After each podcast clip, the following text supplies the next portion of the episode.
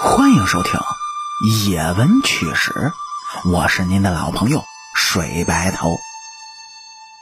今天这期故事呢，咱们来聊一个特别没有食欲的话题，说这故宫为什么没厕所呢？嘿嘿，您各位也知道，故宫鼎盛时期啊，曾经居住过上万人，而他们解决入厕问题的方式，让人是不得不惊叹。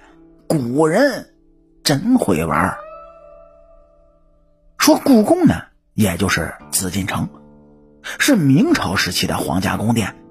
据传说啊，这故宫有九千九百九十九点五个房间，只比玉皇大帝的凌霄宝殿少那么半间不过，经过实际的测量和统计，故宫的房间数为八千七百零四间。虽然说啊没有传说中的那么多，但也确实是不少。而在鼎盛时期呢，故宫里曾经居住过上万人，包括皇室成员以及大量的宫女太监。但奇怪的是呢，居住人口这么多的故宫，却连一个厕所都没有。那么这问题就来了，这些人也是吃五谷杂粮的，自然呢需要。排泄，但是没有厕所的故宫，他们平常方便是如何解决的呢？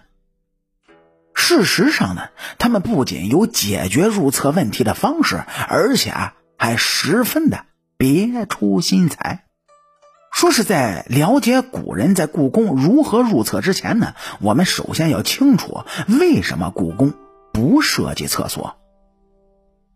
其实，在更早的时候呢，古代的皇宫里是有厕所的。毕竟他是个人都需要排泄，皇帝呢也不例外。因此，在建造宫殿时啊，古代的工匠自然也就建造的有厕所。只不过中间出现了几次事故，让厕所不得不从皇宫中是彻底消失了。第一个故事说，春秋战国时期发生在晋景公身上的事儿。当时有一个人呢，预言晋景公吃不上来年的新麦子。对此啊，这晋景公是十分的生气，认为这个人呢胡说八道。到了第二年呢，新麦子打下来之后，晋景公特意让人用新麦做了一桌的饭菜，意思就是为了证明那个人啊信口雌黄。但是在他准备吃之前，突然感觉到肚子有点疼，因此啊，想要先方便一下。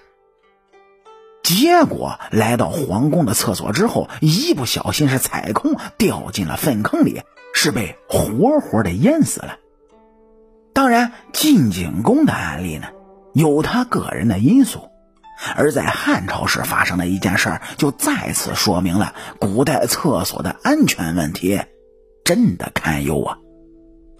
这汉景帝在位时呢，说有一天啊，带着心爱的妃子在皇宫里闲逛，这逛着逛着，妃子就觉得肚子不太舒服，需要去厕所方便一下。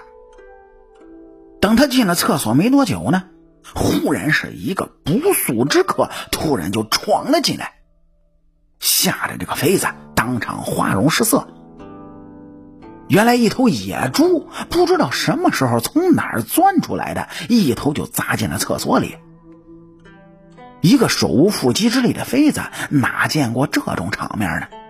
所以才会尖叫连连的。说就在这个关键的时刻，汉景帝男友力爆棚，拔出了宝剑就要冲过去，是英雄救美。结果呢，就被一旁的大臣给拦住。说您呢是九五之尊，怎么可以以身犯险呢？万一这野猪伤到了你，那该怎么办呢？说最后啊，这头野猪好像也懂得怜香惜玉，十分识趣的就离开了厕所，是并没有伤害那个妃子。而通过这几件事情呢，让后来的皇帝们发现，这厕所呀，它真是一个危险的地方。虽说野猪什么的属于意外，但是封闭的厕所无疑会给那些心怀不轨的人提供便利。毕竟皇帝们上厕所时啊，侍卫也不能在身后跟着吧。所以在往后的朝代里，皇宫之中呢，就逐渐不再设置厕所这个建筑了。除了考虑到安全问题之外，紫禁城中不设置厕所，还有防止疫病在其中传播和保持皇宫整体形象等等等等的原因。咱们前文也讲过，说紫禁城中最鼎盛的时期呢，曾经居住过上万人。您各位想，这一万多人，这故宫又没个厕所，这帮人呢也不是貔貅。他们到底是怎么入册的呢？好啦，感谢您各位在收听故事的同时呢，能够帮主播点赞、评论、转发和订阅，特别是订阅，伸出您各位富贵发财的小手，右上角订阅的小按钮点一下，这样主播更新的速度才会越来越快。我是您的老朋友水白头，野闻趣事精彩，下期继续。